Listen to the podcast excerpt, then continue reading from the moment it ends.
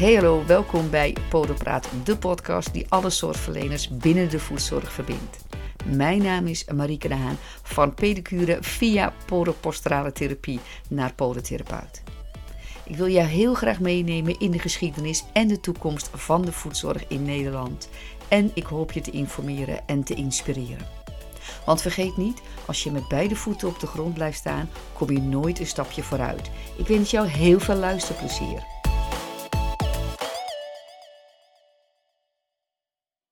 Vandaag neem ik je mee in het verhaal van Mano de Kok, van oprichter en algemeen directeur van de grote zorgonderneming Halks naar transformatiecoach, doordat hij is aangeraakt door boeddhistische en tantrische levensfilosofie.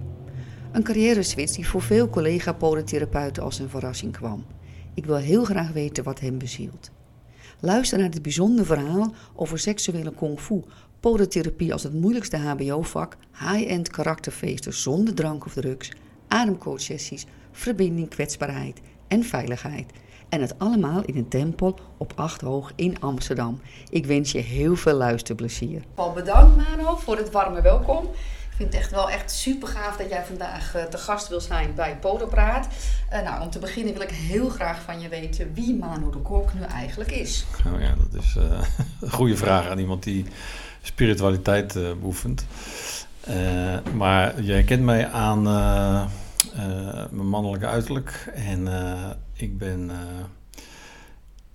zelf, denk ik, ondernemer in de zorg geweest. En daar ben ik onlangs uitgestapt ben vader van nou, twee biologische kinderen en één cadeaudochter. En sinds kort ook een kleinzoon en een kleindochter, tweeling. Woonachtig in Amsterdam, dus dat zijn zo wat uiterlijke kenmerken van mij. En verder uh, hou ik van een avontuurlijk leven met veel ja, veranderingen. En ben ik een levensgenieter, denk ik. En een familieman. Mooi. Je wil vast weten hoe ik uh, jou zie dan. Ja, nou, graag. Nou, misschien niet, maar ik vertel het je toch. Uh, wat mij van jou is opgevallen, behalve dat je volgens mij een hele succesvolle ondernemer bent, was, bent, uh, vooral dat jij een enorme goede luisteraar bent. Ah, ja, um, fijn dat je het zegt. in mijn werk tegenwoordig als coach moet ik veel luisteren. In het werk als podotherapeut veel luisteren. En, en het goede luisteren zit hem voor mij vaak in dat je tussen de regels door kunt, kunt luisteren. En dat je dan op die manier steeds een laagje dieper kan gaan in het gesprek. Dus, maar vandaag moet ik geloof ik veel praten, dus weinig luisteren. Ja, ja. Weinig luisteren. Oh, dat moet ik doen, ja. Nou, ik wil heel graag je ondernemersverhaal horen. En nou ja, misschien is het ook wel handig om dan bij het begin te beginnen. Uh, ja, hoe is het bedrijf ontstaan? Hmm, ja, ik was psychologie aan het studeren in Amsterdam. En dat uh, liep na een jaar dat ik dacht van, nou, hier ga ik mee stoppen. Dus ik ben nog even doorgegaan met de studie in het tweede jaar. Maar de helft van de rest van het jaar gebruikt voor een mooie wereldreis. En toen ben ik in de voetsporen van mijn moeder getreden. Die was uh, pedicure geopedist. En na het afronden van de opleiding... Ja, samen met haar in de praktijk gaan werken na twee jaar dacht ik, is toch te veel uh, familieopstelling wat er omheen was. Dus daar werd ik ongelukkig van. Dus heb ik eigenlijk weer een deel van de praktijk aan mijn moeder teruggegeven. En van het pedicure stuk ben ik doorgaan met de podotherapie. Ja, en daar zag ik na een paar jaar wel dat ik dacht van... nou, ik vind het een mooi vak, maar ik vind die ondernemerskant denk ik leuker. Ik zag er ook kansen en, en een vraag in de markt. Ik, zag gewoon van, oh ja, we zijn met z'n allen hetzelfde aan het doen kleine praktijkjes met uh, allemaal dezelfde vragen en uh, zoektochten. En bijvoorbeeld een voorbeeld daarvan, iedereen zijn eigen website, zijn eigen administratiesystemen. En ik ging op een gegeven moment denken van, hé, moet dat niet eh, anders kunnen? En ik had een vriend werken bij de VVAA, dus Vereniging van Arts en Auto. En die zei, waarom ga je geen franchise-organisatie starten? Want wat je eigenlijk wil is overkoepelend met z'n allen wat meer een vuist kunnen maken. Zo gezegd, uh, niet zo gedaan. dat was een uh, lange en uh, dure leerschool. het is gelukt. We hebben een franchise-organisatie neergezet, maar het is nooit een winstgevende organisatie geworden. En na een jaar of zes, zeven investeren, dacht ik, ja, het gaat hem gewoon niet worden. Toen had ik dus wel een goede opleiding in het ondernemerschap genoten. En ben ik eigenlijk weer gaan zeggen, oké, okay, ieder gaat uit de franchise-organisatie, maar blijft wel een samenwerkingsverband van podotherapiepraktijken. En toen ben ik eigenlijk meer me gaan richten met de kennis die ik had op het gaan uitbouwen van de eigen praktijken een fusie aangegaan met uh, Erik van Beek toen. Met uh, Boemers en van Beek uh, podotherapie in Molenschot. En ja, toen begon het groeien, ging toen een stuk sneller. Toen kwamen we jaar erop ook in de versnelling met de diabeteszorg. Die we in onze schoot geworpen kregen. Even kijken, ik probeer het een beetje een vogelvlucht te doen. En daarna zijn we ook uh, organisch gaan groeien, eigen vestigingen gaan openen, praktijken gaan, uh, gaan kopen. En voor ik het wist zaten we op uh, nou, 70 vestigingen, podotherapie. En waren we ook orthopedische schoenen daarnaast gestart. En daar zitten ze geloof ik op 30 vestigingen door het land heen. Ja. ja wie, wie Halk zegt, zegt natuurlijk ook Mano het woord niet gezegd nogal, maar dat is natuurlijk wel zo. Maar je hebt wel een hele harde keus gemaakt uiteindelijk. Of was het niet zo'n harde keus? Of was het überhaupt een keus? Om de keuze uit... Wat is er gebeurd in de tussentijd? Ja, nu zitten we hier. Nu zitten we hier, ja. Dus de, de tweede lijn, die de, ik zei net al, ik heb ooit psychologie gestudeerd. En dus dat was voor mij vanuit interesse voor de mind. Hoe die werkt, hoe gedrag van mensen werkt. En ik merk ook al dat dat in mijn vak als podotherapeut, dat vond ik eigenlijk altijd heel interessant hoe die mensen in elkaar zaten. En die interesse bleef. Uh, ik ging ook NLP studeren. Neurolinguistisch programmeren is dat. Dus heb ik ook nog wel eens een workshops voor de podotherapeuten uh, aangeboden. Uh, omdat ik zag van ja, in dat ondernemerschap is die samenwerking en het gedrag van mensen gewoon heel belangrijk om dat te snappen, om verder te komen. En daarnaast bleef ik dus ook mezelf persoonlijk ontwikkelen. Want ik dacht van ja, als je dus andere mensen wil helpen met persoonlijke ontwikkeling, dan moet je zelf ook het goede voorbeeld geven. Dus ik ben mezelf altijd uh, in die hoek uh, blijven ontwikkelen met gestalt psychologieopleiding, uh, later meditatieopleiding. Mijn vrouw Manon die was er ook in geïnteresseerd, maar die deed net weer andere dingen. Die zat meer aan de yoga kant en ademwerk. Nou, en zo alles bij elkaar kregen wij steeds meer in die rugzak zitten waarvan we dachten, ja, dat is eigenlijk wel leuk om door te geven aan anderen. En op een gegeven moment kwam ik ook de tantra tegen. En de tantra is natuurlijk erg uh, gelinkt aan seksualiteit. Maar als je er dieper op ingaat, dan kom je eigenlijk op hele andere vlakken ook. Het is maar een heel klein deeltje in de tantra. En dat kwam steeds meer uh, passend in alles wat we deden. Uh, werd dat een soort van overkoepelende verzameling van dingen die me aanspraken om door te geven. Maar ik vond het ook lastig om dat te blijven mengen met, uh, met de om daar echt mee naar buiten te komen. Dus dat deden we eigenlijk een beetje op de achtergrond. Totdat we op een gegeven moment voelden van ja, hier is zoveel vraag naar, nu moet ik gewoon gaan kiezen. Dus het was inderdaad, het voelde een beetje als een, uh, als een keuze van doe die nou maar, want ik ga me toch niet helemaal vrij voelen om daarmee naar buiten te komen, zolang ik ook nog een directeur ben van een eh, zorgonderneming podotherapie. En ik wilde daar mensen ook niet mee in verlegenheid brengen. Dus toen dacht ik, nou, voordat het nou exponentieel gaat groeien, kies je weg en uh, maak een keuze. Dus ik was eigenlijk een beetje benieuwd of je zou zeggen, ja, het is zo gelopen. Maar zo simpel is het niet, hè? Er zijn echt wel heel veel factoren waardoor je dan toch zegt, ik heb de keuze gemaakt. Um, uiteindelijk ben je in, binnen Halks echt wel heel succesvol geweest. Uh, is er iets waarvan je zegt, ja, dat doe ik anders dan anderen en daardoor ben ik succesvol geworden? Uh, nou als ik, als ik me vergelijk met, uh, met andere partijen die we misschien als succesvol betitelen, dan denk ik dat ik met name vanuit netwerken, samenwerken, en dus dat, het Francis-organisatie was een samenwerkingsverband ook, waarbij we dan wel veel taken uit handen namen. Maar daardoor leerde ik wel samenwerken. En door dat netwerk wat ik had gemaakt, of deel van was, zat ik ook vaak op de eerste rang als er dan ja, iemand in, uh, in het veld een andere baan zocht of zijn praktijk wilde gaan verkopen. En ik denk dat ik daar vooral sterk in ben, in, in netwerk en verbinden. Terwijl als ik bijvoorbeeld naar een wende kijk, die zit veel meer op technologische ontwikkelingen. Uh, als ik naar uh, rondom kijk, die zitten veel meer op scholing en kennis van de podotherapeut.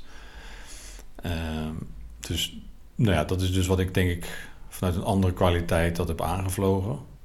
Maar nee, dat is het. Dank je. en uh, om even terug te komen op de podotherapie. Wat is volgens jou momenteel de grootste uitdaging voor iedereen die dan uh, in de voedzorg werkt? Ik noemde het uh, zorgverleners in de voedzorg en sommige mensen krijgen daar jeuk van. Dus ondernemers in de voedzorg hm. vind ik ook niet helemaal het juiste woord. Maar wat is eigenlijk, ja, we hebben wel een gemeen, ja, gemeenschappelijke factor natuurlijk. We hebben allemaal uitdagingen. Hm. Ja, ik, het eerste die naar binnen schiet, maar ik weet niet dat het belangrijkste is, maar dat is denk ik uh, de, de kracht en de, de, de omvang van de beroepsgroep. Dus kan je met het aantal mensen dit werk blijven leveren. Tegelijkertijd zie ik dan ook weer een kans voor de ontwikkelingen binnen de technische ontwikkelingen. Dus dan, dan zie je waar Wende mee bezig is en, uh, en Hermans. Dat gaat natuurlijk straks een hoop tijd schelen. Ik denk dat we nog steeds uh, podotherapeut nog veel te veel activiteiten doen die uitbesteed kunnen worden aan iemand anders of door een andere technologie kunnen worden opgelost. Dus dat zie ik als een uh, grote uitdaging. En ik, verder, ja, die gevaren die van buiten afloeren, daar ben ik nooit zo bang voor geweest. Dus als mensen het hebben over die zorgverzekeraar, dan denk ik altijd, ja, laat lekker los. Uh, als ze, al zouden ze morgen niks meer vergoeden, dan heb je, krijg je even een klein dipje in je omzet en in de vraag. Maar dan heel snel komt hij weer terug. Want ja, als je maar lang genoeg met pijn in je voeten loopt, dan, uh, dan vind je wel uh, genoeg geld om daar wat aan te laten doen. Dus dat gevaar heb ik nooit zo gezien. Dus ook die hele, die hele grote druk om uh, alles maar te bewijzen dat wat je doet klopt. Ik zeg altijd, stel je voor dat je naar een restaurant gaat en je eet lekker en je zou moeten bewijzen waarom het lekker eten is, dan, dan ben je ook zo ver van huis. En tegelijkertijd snap ik ook dat ze op zoek zijn naar wat, wat is de beste therapie, zodat we de kortste traject voor uh, de patiënten hebben en dat qua, qua bekostiging uh, uh, ja, binnen de perken blijft. Dus voor dat opzicht snap ik het wel, maar ik zou echt niet bang zijn voor een zorgverzekeraar dat je ergens uitgezet wordt of dat was trouwens wel meteen de volgende vraag. Van hoe zie jij uh, de toekomst uh, van een voetenland? Rooskleurig. Ja. Voeten ja. genoeg. Voeten genoeg. Uh, en er, is, er zijn nog zoveel mensen die volgens mij met klachten rondlopen... die niet eens weten dat ze bij een podotherapeut terecht kunnen. Dus als de vraag al wat zou teruglopen... dan, dan neemt waarschijnlijk ook je creativiteit toe of voor marketing... Ik vergelijk dat met het aantal mensen wat in mijn familie- en vriendenkring op zolen liep. Omdat ze dus heel allemaal wisten van mijn vak. Ja, ik geloof dat dat ongeveer 40% was. Van mensen die mijn hulp nodig hadden.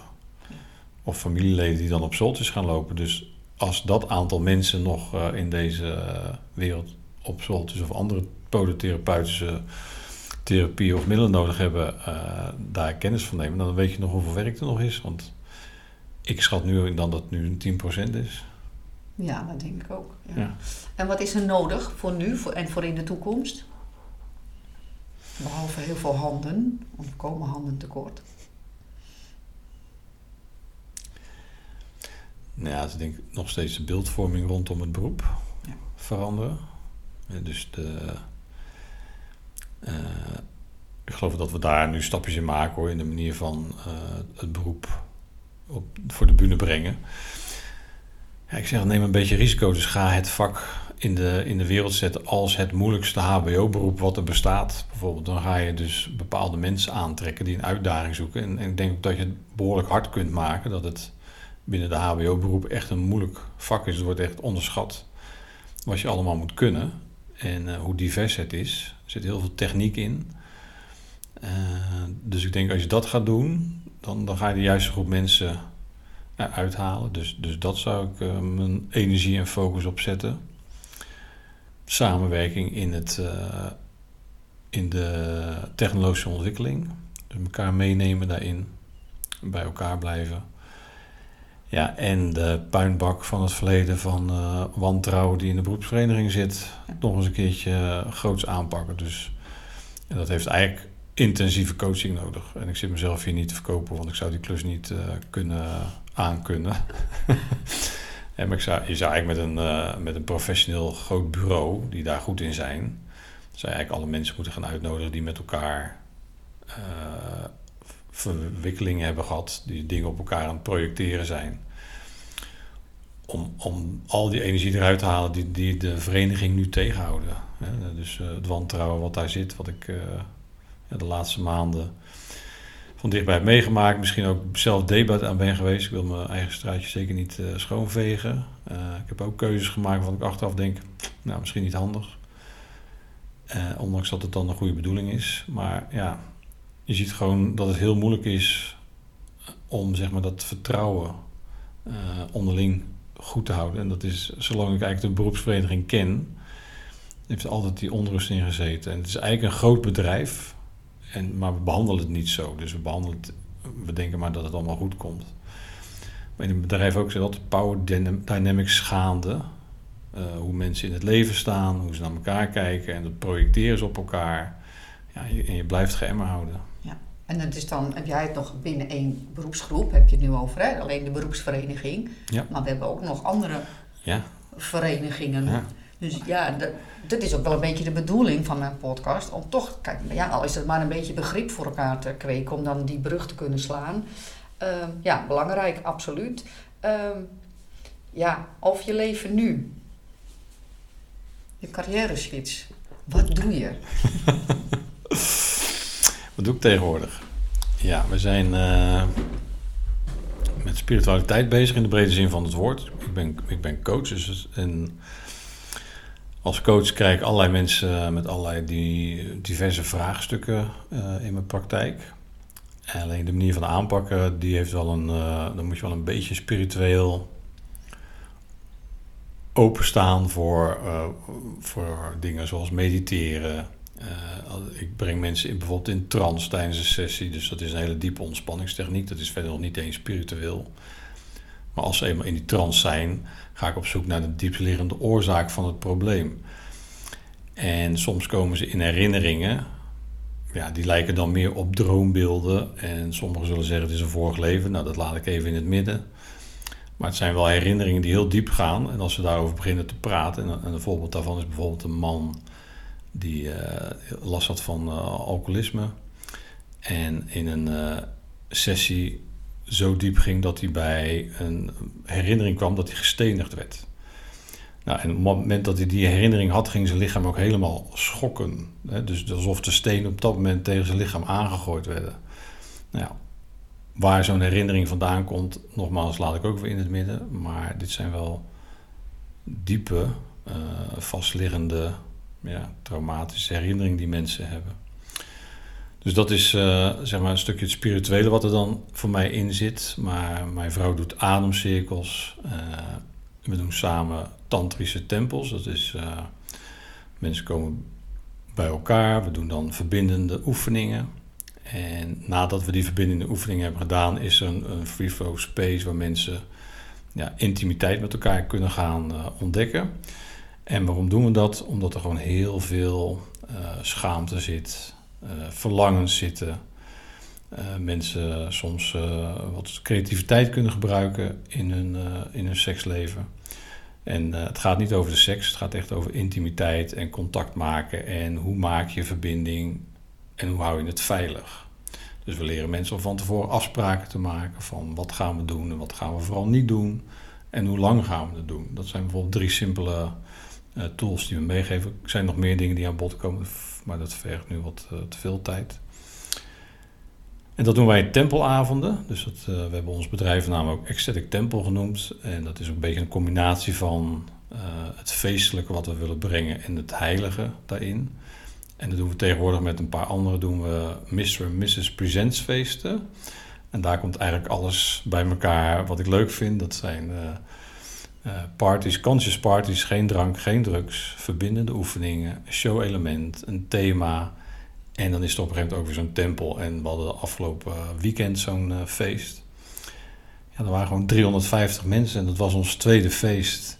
Die allemaal in de Moulin Rouge thema zijn gekomen. En echt flink geld uitgeven aan hoe ze eruit zien. Kaartjes zijn behoorlijk duur. Dan moet je denken aan gemiddeld 130 euro. Dat is een early bird, normal bird en late bird. En daar is behoefte aan. Dus er is gewoon behoefte. En, en mensen hebben zeg maar echt een feestavond met, uh, met uh, een gevoel van uitbundigheid. Zonder dat ze de volgende dag wakker worden met een kater. Ja. Ja, en dat, uh, ik heb echt genoeg feesten gehad waarbij alles erop en eraan was met drank en drugs. Maar ja, dan had je wel gewoon een flinke kater de dag erop. En ja, en ik had altijd zoiets van, ja, dat moet anders kunnen. Hè, dus kunnen we niet gewoon bewust blijven en dan ja, ook feest met elkaar vieren. En dat uh, zijn we zelf gaan brengen. We denken dat het op deze schaal. Dus we brengen ook een high-end karakter. Dus het mag uh, een stukje luxe zijn, de, de, de locatie en de dranken. Dus dat zijn dan mocktails, alcoholvrije dranken. En de aankleding. Nou, en dat in combinatie met een tempel met zoveel mensen. Dat gebeurt, wij denken nog niet in de wereld. En degene die zegt, ja, dat gebeurt al wel, dan, dan hoor ik het graag, want dan uh, ga ik er graag uh, naar kijken. Dus ik hou me aanbevolen. Jezelf uh, ja. inschrijven ja. als early bird. Ja. Dus ja, de Mr. en Mrs. Presents. En we proberen drie keer per jaar zo'n zo'n event te geven. Ja, we zijn van de week, zijn we in de weektijd zijn we van 500 Instagram-volgers gegroeid naar 1200. Dus er is echt iets aan het gebeuren momenteel. Want mensen zijn elkaar nu echt aan het ja, aanwijzen van hey, dit is wat voor jou. En uh, we zien dus heel veel mensen die uit de uh, conscious scene uh, komen, die uh, yoga-leraren, trainers en coaches en zo, die beginnen ons te vinden. Mooi. Dus ja. Ja, ik mocht zelf natuurlijk hier even meedoen met de ademhalingssessie. Ja, je bent. Mag, zeg ik het goede woord dan? Ja, ja, ja hoor. Zeker. En ja. ja. dat vond ik ook heel mooi. En het, dat, dat stukje verbinding is ook, denk ik, wat ook in die avond dan wat je merkt, maar ook heel veilig. Ja, veiligheid en uh, kwetsbaarheid zijn, uh, zijn de belangrijkste dingen. Dus veiligheid is het allerbelangrijkste. Want als, je, als het niet veilig is, gaan mensen niet open. En uh, in ons dagbestaan, in relaties, we drukken regelmatig op elkaars knoppen van onveiligheid en dan worden we steeds voorzichtiger. En er zijn bepaalde methodes, technieken om weer veiligheid te brengen bij mensen, om weer te zakken in je lichaam, dus uit je hoofd in je lijf. Want daar vind je uiteindelijk de veiligheid. En uh, als je dat kan creëren, dan ontstaat er in zo'n veld ja, ruimte om dingen weer te gaan delen en dingen weer te voelen die je allemaal anders opslaat in, uh, in je systeem. Ja, ik vond het heel magisch. En ik hoor, uh, maar nog af en toe zo hoor ik er even van, ja, alles mag er zijn. Laat het er maar gewoon zijn. En ja. dat is natuurlijk ja. wat in deze maatschappij is. Het is altijd maar ik vind het leuk of ik vind het niet leuk, maar ik vind er iets van. Ja. En uh, dat, vond, ja, dat vond ik een, heel, ik vond een hele mooie ervaring. Ik kan het iedereen uh, aanraden. Um, wat wil ik nog meer van jou weten? Ja, je producten en diensten heb je al wat over verteld. Um, welk probleem los je op? Want je bent natuurlijk een probleemoplosser. Hmm, ja, meerdere denk ik, maar uh, blokkades die dus mensen hebben in hun lijf los ik op. Uh, ik voeg toe dat mensen gaan nadenken over hun verlangens. Dus dat je werkelijk af gaat vragen, wat wil ik nou? Waar heb ik nou echt behoefte aan? Het is ook heel spannend voor mensen om die uit te spreken naar elkaar. En ik leer ze nieuwe tools. Dus uh, bijvoorbeeld in de intimiteitssfeer kan het heel fijn zijn als je gewoon eens afspreekt van... nou, ik ga nu een kwartier lang doen wat jij wil en jij hoeft niks te doen. Dat, de meeste mensen hebben een soort van ja, patroontje op een gegeven moment in een intimiteit. Het begint zo en je weet al hoe het gaat eindigen. Nou, dat proberen we te doorbreken, dat patroon. Um, wat probleem los nog meer op? ik denk dat een groot probleem is, is dus dat we in ons hoofd zitten te veel en niet in ons lijf. Dus daar reiken we tools en uh, methoden voor aan als je me een tijdje volgt, dan zal je ook tegenkomen mijn workshop Seksuele Kung Fu. Nou, dat is al een hele leuke titel waar je allerlei associaties bij kan hebben. Wat is dat dan? En uh, dat is best wel een spannende workshop, maar om je een beeld te geven, dat doe je dus allemaal met jezelf en met je kleren aan. En uh, het gaat erover dat we de seksuele energie, die gebruiken we normaal gesproken in onze, zeker in onze westerse maatschappij voor, uh, voor seksuele activiteiten. Maar de Taoïst, dus de uit China afkomstige mystieke scholen, die zijn die energie gaan gebruiken om op een andere weg door hun eigen lichaam heen te laten stromen. Ook naar hun hoofd toe. En daar uh, op een gegeven moment kun je met ademhaling die seksuele energie rond gaan laten stromen door je lijf heen. Dus dan krijg je een hele andere sensatie. Maar het maakt allerlei trauma los. Uh, kan het losmaken. Maar uiteindelijk geeft het heel veel meer vitaliteit. En die vitaliteit die kan je weer opslaan in je lichaam, waar de andere vitaliteit ook is opgeslagen, zodat je naarmate je ouder wordt niet uh, futloos en energieloos wordt. Dus voor mensen die daar problemen mee hebben met energie en uh, een tekort daaraan, is zo'n workshop uitstekend.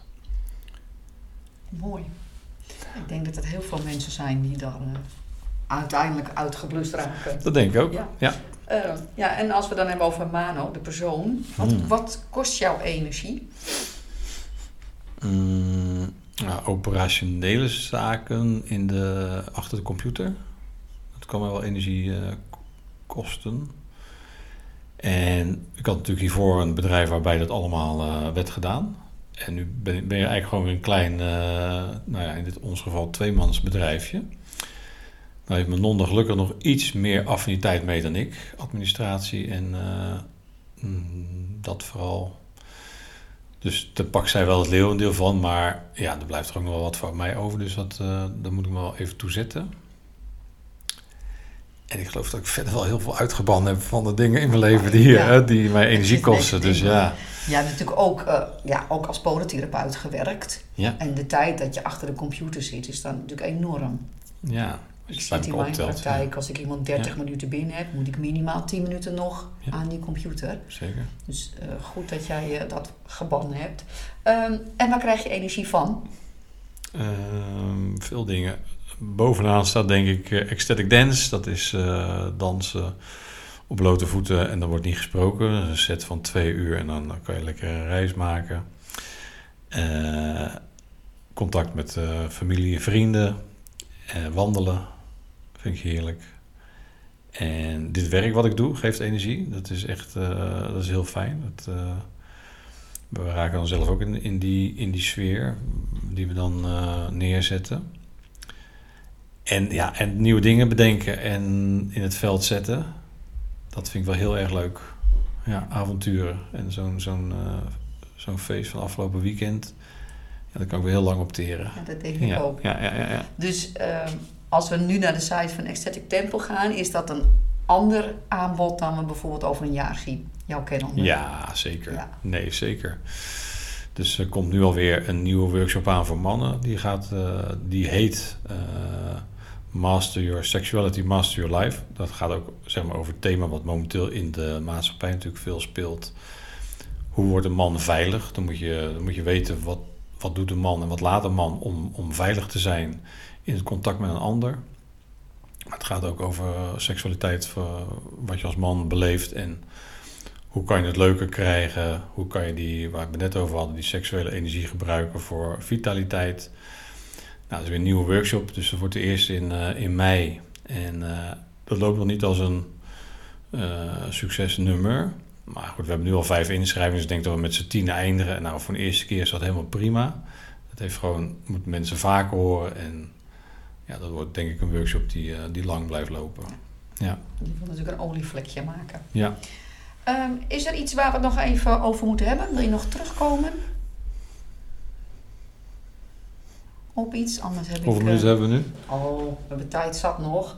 Maar ik heb nog even wat uh, twee keuzevragen. Oh, dat is leuk. Tien twee, in totaal. Twee keuzevragen. Ja.